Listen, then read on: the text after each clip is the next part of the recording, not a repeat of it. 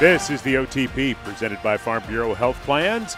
You can plan on Farm Bureau Health Plans for better coverage, better rates, and better customer service. They've been providing Tennesseans with the home field advantage for almost 75 years.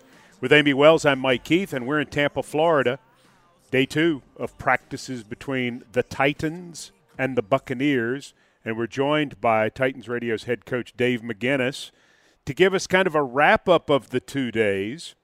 Coach Mack, welcome. Thank you. It's always great to be with you guys. All right, so Coach Mike Vrabel was um, at the podium after practice, after he visited with Tom Brady for a second day in a row, and he was asked how he thought the team looked today, and he said, uh, "I thought we sucked." Okay, well that's pretty that's pretty clear, isn't it? It was really clear. I thought he was kidding at first. The delivery sounded almost like he was being ironic, and then he doubled down and on he it. said it again. and you were like, "Oh, Oh, he's that's not his answer." Yeah. For him to come out and say that, uh, obviously, that would indicate he's not pleased with what he saw on day two. I think he was pretty pleased on day one.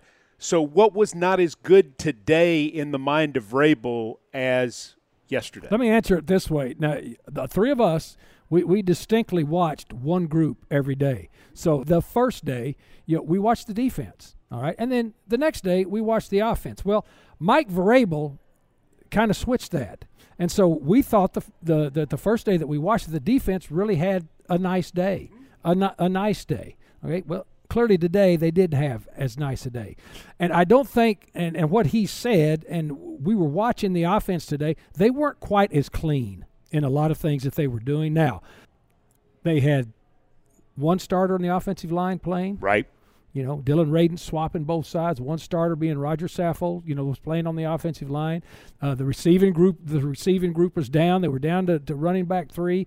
But the, the both quarterbacks, and I say both quarterbacks, Ryan Tannehill and Logan Woods were not real sharp today. They were not very sharp. We watched them early on, and my opinion was in the the one on ones in the red zone, both single and double uh, one on ones, one against one, and then two two against two.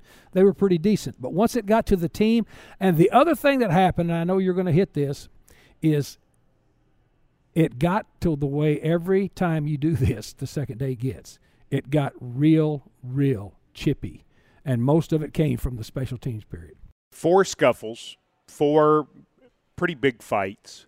They, the two head coaches basically say, well, there weren't punches thrown, there weren't fights. Antonio Brown ripped a guy, a Titan's helmet off, so it, you know, it got a little. Maybe it wasn't technically a fight like Joe Frazier against Muhammad Ali, but I, I, there would have been penalties thrown had this been a football game based on what happened, and it felt as though Tampa thought they got worked a little bit on Wednesday. Bruce Arians even alluded to that in what he his coaches. He said we, their butts got chewed out, and so they came with a little extra juice today. Well, from personal experience of having done this and worked against several teams during my coaching career in the National Football League, when we did this in training camp, if you are the team that didn't quite come out on top the first day, you can guarantee, Mike, that that's exactly what was happening in, in, in their facilities last night. Going, really? Okay. You think this is all right?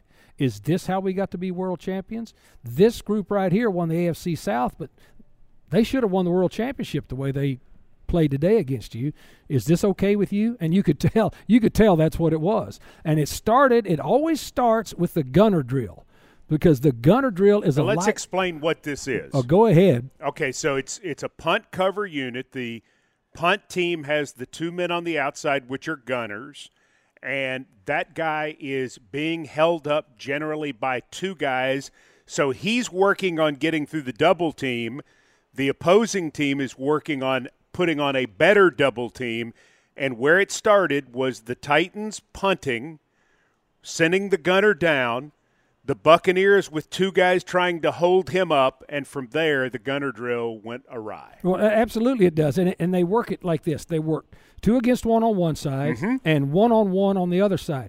The other thing about it is it's always the second day, so everybody is gunned up. It's live, It's live until the whistle, and that's a whistle that's 40 yards down the field. And the other thing that is so true about it is, is these guys are fighting for jobs. These are the truly guys that are fighting for jobs. And so once it got started, and when, once it, and the other thing that happens is everybody else on the team, they're watching. Mm-hmm. No, nothing else is going you on. have an audience. The only group that is not just right there on the on the line watching everybody are the are the linemen because you know they're off a little bit, but they're paying attention because they know what's going on over there. And once it once somebody and it happened the first time today when the Titans were the Gunners and and the and the Tampa Bay Buccaneers were the double team, they took him to the ground. I mean, and body Fred Brown. yeah, and body slammed him. I mean, body slammed him. The whistle blew, Mm-hmm. and the whistle blown means now we're going to body slam you. and that's exactly exactly what happened. And it was on from then on. Yeah, and I think another thing that we have to take into account because we've talked a lot about how the Bucks after day one went back to work and had that film to evaluate. The other thing we have to remember is the Titans, after having a good day, also had film that they went back and evaluated, and they had things they were trying to work on and accomplish. And so some of that that the specific things that maybe we are not privy to, exactly what they wanted to work on, what they wanted to improve upon, the notes that they had been given to try and correct today in practice. If Mike Vrabel didn't see those things happening, that could contribute to his overall analysis of how the day went. Great point. Yeah. And the other part of it, too, several of the Titans' biggest name players did not practice today. Correct. And even if they were out there, Derrick Henry was out there just for some individual, but he didn't get involved in any of the team periods. Taylor Lewan was off to a bike very quickly after individual. No A.J. Brown, no Julio Jones. I mean, several of the best players for the Titans were not out there. And you mentioned in the offensive line, Roger Saffold was the only starter that practiced in team periods. There were more Bucks starters that practiced than Titans starters. Now, what I wonder is how hard is it to sit and evaluate that tape? Because Bruce Arians said up front, we're not playing the starters in the game Saturday night. Correct. Wednesday and Thursday are our days, and then those guys are sitting. So, how hard is it to evaluate when the world champions have more of their good players than the Titans had on the field today? When the coaches are looking at it, they are going to take into account who it is. But psychologically, it was a great move today by Vrabel because these young guys are going to be playing in this game. And so, how gunned up do you think they're going to be on Saturday to rebound from today? Well, they better be, right? Well, they're going to be. They're going to be because, but to, to judge it, th- the coaches really love this because now you're. A, I watched Dillon Radunz quite a bit today, and the first snap in team that I saw him going against in the run period, Ndamukong Suh's on the other side. Now, I promise you, he played one game in college last year against Arkansas State. Ndamukong Suh didn't play at Arkansas State. No. All right, and, He's probably never been to no, Arkansas no, and State. he's never seen anybody like Ndamukong Suh for that many snaps face to face, and it was a great thing for him. Now, was he perfect? No, but he wasn't. He was pretty decent. We all three sat there and watched it and went, okay.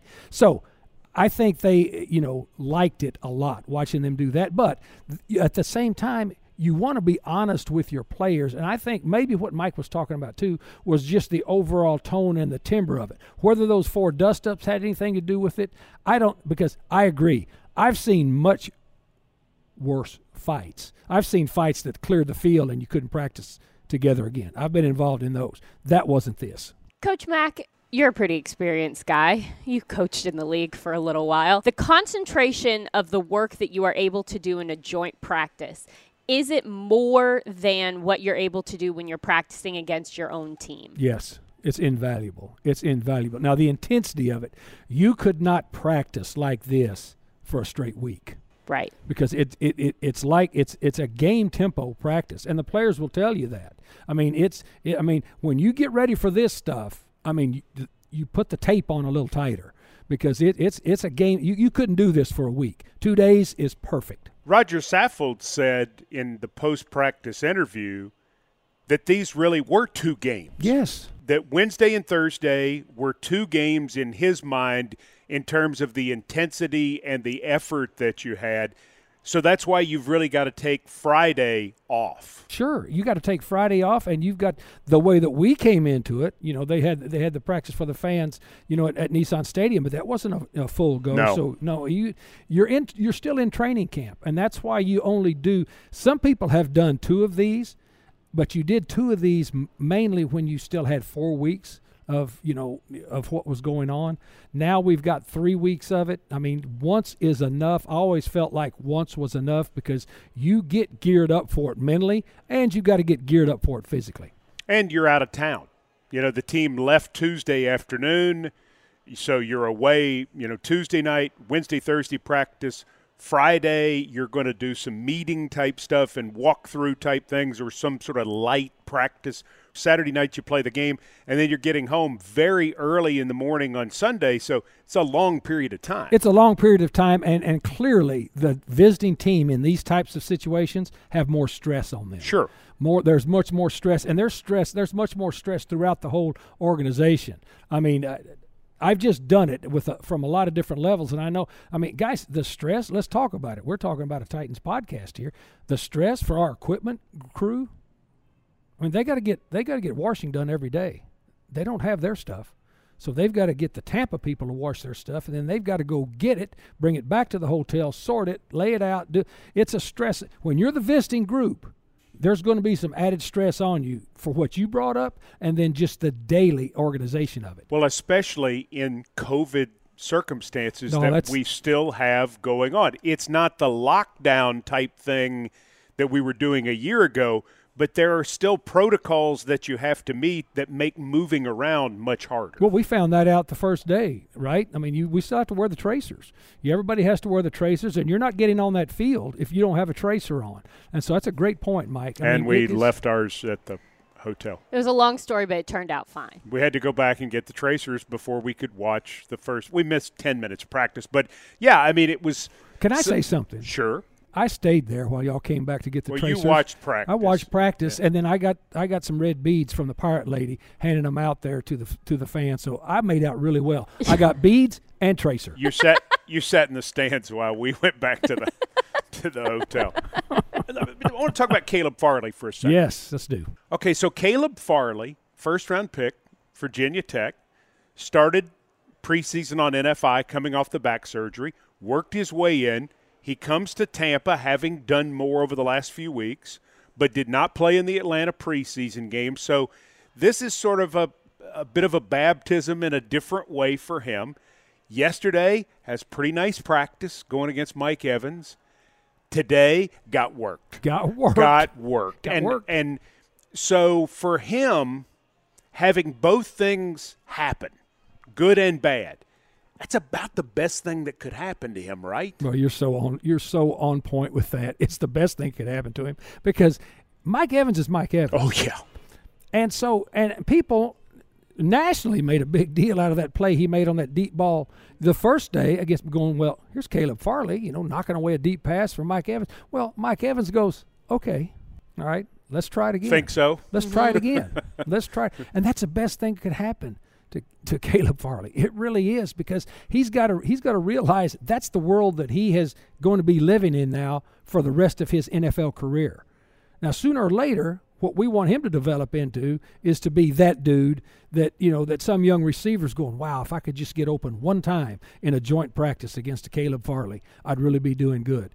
And so that that happened to him down here in those practices, invaluable time, invaluable. He's a first round draft pick, but he's still a rookie. So he's still going to have those same welcome to the NFL moments. Well, and he didn't have one in a preseason game, and No. he didn't. So he's even just a little bit behind, and yet he still having have had the opportunity to get this experience on August 18th and 19th, not September 12th. Absolutely. So he's in a really good spot where he is coming back into the fold. We're seeing him do a little bit more every single day, and he's still able to participate in these experiences that are helping him have those moments, kind of understand where he fits in in that pecking order a little bit. He is able to make plays, and we've seen some of that potential in there, which is great. But there's also the realization that he is still very new to this level of play. And I think that watching him progress and get better and better, yeah, you see flashes and you get really excited, but we can't put all of our eggs in the Caleb Farley being the top contributor in the entire world come September 12th. Like, he's still a rookie. He's still new, and he's, he's going to continue to have these moments. It doesn't mean he's backsliding. It means he's a rookie. What year did he play his last really real game where he was tackling people? 2019. Thank you. There you go. And that was only his second year to ever play defensive back. So he's doing okay. Even more, thank you. And and to me, the thing that the thing that happens uh, with with this is that those learning experiences. I mean, they make deep marks mm-hmm. on rookies. And if you take those deep marks as a positive, you will accelerate your learning curve. Well, and what we've seen so Radunz is a week and a half ahead of Farley. Yes. Mm-hmm. And Radunz really struggled the first day in pads. Absolutely. And to see him today, he's a different player. He looked like a competent NFL offensive lineman. If you watched him practice today, you didn't think rookie. Right. You you thought that's a competent NFL offensive lineman doing his job. Not saying he's all pro, not saying he's going to Canton, just saying he's doing a job. Give Caleb Farley 10 more days and let's have the same conversation. We all three stood there and we were we were going to watch Radunz and we were standing in the end zone. They were running a run period in the end zone from the 10 yard line, right about 15 yards from us, so we could see everything. We focused on him solely, and the first thing that you said, Mike Keith, was Suh's lined up on him, mm-hmm. and I said, "Good." Mm-hmm and it and it was it was, a, it was an outside zone run. He blocked got, him. got a head around there. He blocked him, and, and the back went outside. And those things, just as you said, you can see the the progression. And and, and and people, you know, I, I want our listeners to understand the NFL is not an instant. I mean, it's not an instant get. It's just not. Someone else that looks a lot more confident in what they're doing is Mason Kinsey. And I've noticed that from the Atlanta Falcons game to now, when he had some success in that game and he was able to get his feet under him a little bit. Not saying he's the best wide receiver I've ever seen in my entire life forever and he's going to change our entire offense, but he looks more confident. He looks like he's thinking less and playing more. Clearly. Yeah. And and clearly he has a different body than he had a year ago when he was in training camp. Yep. He understands the routine in his second training camp. He understood the physical rigors. He understands the little things clearly better. He knows what he's supposed to do. Now, is he going to be good enough to make this football team? I think that's the question that's still out there right now. And a Nick Westbrook-Ikhine and his performance makes that tougher. Right. Because, coach, Nick Westbrook-Ikhine continues to play receiver well, and he's a good special teams player if you're going to be wide receiver four or five and be on the 53, but most especially up on the 48 on game day, you've got to be able to play teams.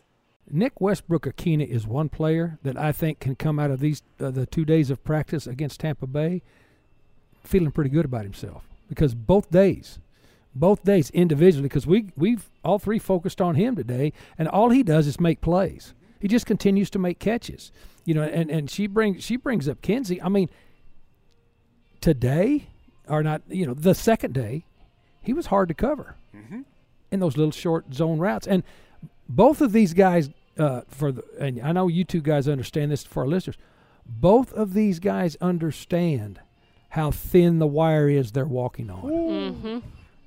and that's why you see them practicing like they are improvement. It's improvement from one minute to the next. No matter what your situation is or where you've came in, to be able to see marked improvement from one period of time to another period of time, that's what everyone's trying to do. That's where the thing that people need to understand for players like this, the mental strain is much harder than the physical strain because every day they've got to get dialed in. Every they they can't have an off day and you can't do that if you're not just mentally that's all you're thinking of. Well, I think about too the fact now Westbrook-Ikhine initially made the football team on the practice squad and then he was promoted right before the Denver game and then he never went backward. So th- his life changed in the in the space of time. with the practice squad set up this year as it was last year, for a guy like Mason Kinsey, if he can get on the practice squad, then he's probably going to have a good chance at some point to get on the active roster and make that mark. And so there's more of an opening and there's more of an opportunity, whereas the practice squad before was much more just about development is restrictive. It was very restrictive. It's not restrictive now, and you make a very wonderful point because if he's on, if Kinsey's on the practice squad, guess what he's doing? He's running slot routes every day as a as a scout look against the the number one defense every day, every day, every day, and getting better and better at that. And so it's a great point, and that's why. But to get there to that, he can't afford to have a slide back No. when you're that player, when you're those players, guys, I mean, it's it's you know, and and having counseled players for a long time when I was coaching during these times, the mental strain sometimes is much worse than the physical strain on them. But to your point, Amie, it doesn't seem to be getting to him. his consistency level, speaking of Mason Kinsey, his consistency level feels like it's there all the time now. Right, and it seems like that is something that has set in in the last week or so. It feels like he had some success and saw that he could perform in that space, in the space of a National Football League game, and really be successful. And it also helps he was able to do it in front of his family and his friends, and he had a big moment afterwards. All of that is confidence boosters, though. And I think that being able to translate that success to the practice field and continue to be consistent in what you're doing and grow on that, that's a big deal. Well, and not just be the happy story. right. Oh, yeah. No, I, mean, i don't think he ha- wants that. I mean, we like the happy story. The crowd, the crowd likes the happy story. But this is a guy who's coming out of a D three school in in Berry College, and I don't know if you know much about Berry College. It's a really good school. It costs fifty two thousand dollars a year to go to school there. That's a very good school. Well, and, you- and, and D three, there are no athletic scholarships nope. he was working 20 hours a week during the school year and then 40 hours a week during the summer to pay the tuition and the room and board to play not just football but also to run track at Berry College. And so it's a great story. They've they've only had a football program for 8 years. And so if he makes this roster, you know, you're pulling for him, you're excited. But all that throw that out the window. I, am not trying to just throw water on it, but the fact is, can he help the Tennessee Titans win? That's all that matters. They're not keeping him up to make him inactive on game day. They're they're not going to keep him up because they think he's a good guy and a good story. Can he help the Tennessee Titans win? It is that kind of business. The fact of the matter is, the way he's been performing since Atlanta, gives you confidence that he's not just a story. He looks like a professional football player. And it's almost as if the great story is very much in the rearview mirror. Last year, it was more of a story than what it is right now because of what Amie said, how he's performing. Well, and that's so well put because at the end of the day, all the stories are nice, but the stories are only nice if he's helping you win games on Sunday, on Monday, or on Thursday, because that is all that matters in what we're doing right now. Best news of the day Monty Rice came back to practice today. When he was carted off yesterday with the lower leg injury, we were scared that it was something going to keep him out for a long time. And he was right back on the horse today, which gives him a chance to continue the progress he's made, Coach Mack. That was a plus. That was a huge plus. You know, we, uh, I talked to Jim Haslett, you know, in the, in the lobby last night before we all went to dinner, just about, you know, kind of his young his young linebackers, and, and he was really wanting and hoping that this wasn't what happened, wasn't going to keep uh, young Monty Rice out of the second day of practice, and clearly it didn't. I was really happy to see him out there. Farm Bureau Health Plans, they've been protecting Tennesseans since 1947. They offer a great health care coverage you need with a price tag you can afford, and they present this podcast. Any further thoughts on day two in Tampa, Amie Wells? Anything stand out to you? I hate to say that I thought it was a good practice because the head coach said the exact opposite thing. Yeah, he went further. I, I mean, I thought Tampa was better today, but I didn't. I guess I didn't realize because we couldn't see everything.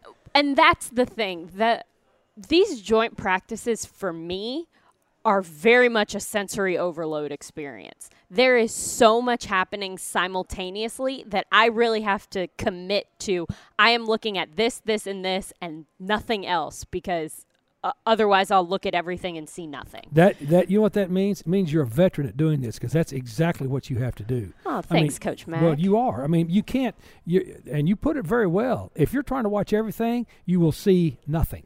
And so, and Mike Keith made the decision that we, the three of us, and anybody else that wanted to stand with us, which we don't like people standing with us, uh, That's not true.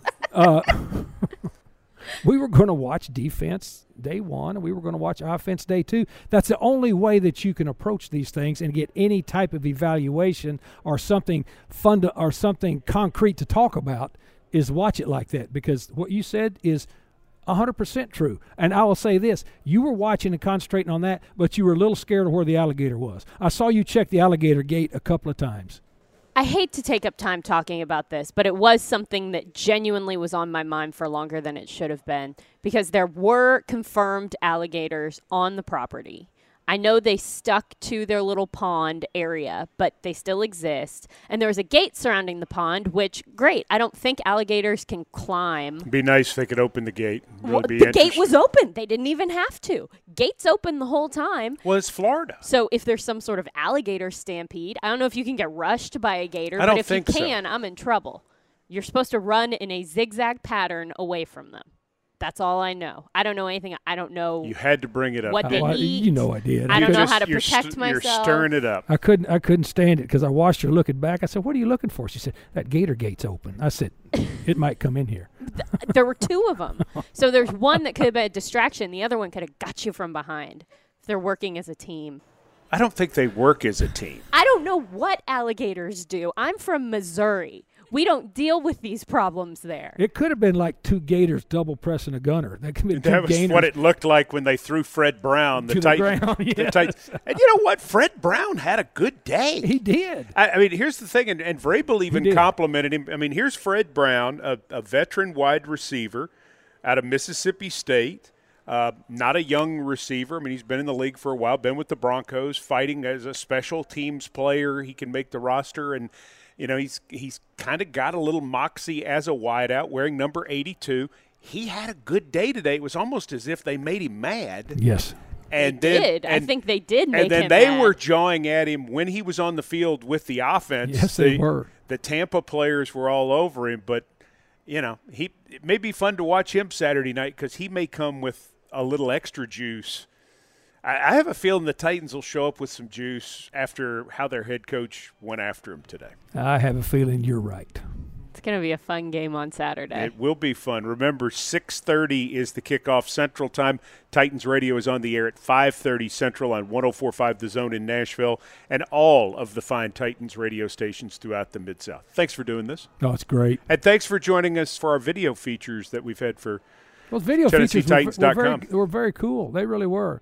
Uh, Ashley, Got Fer- and tomorrow previewing the game. Ashley Farrell does a great job of producing those, and we were, you know, in a great spot out there. And it's just this. This has been fun. This has really been fun, and it. I think it's been informative for our listeners and our viewers and Titans fans. That's why we do it, right? That's good stuff. Good stuff. For Amie Wells and Coach Dave McGinnis and Ashley Farrell, I'm Mike Keith, thanking you for joining us for the OTP. Welcome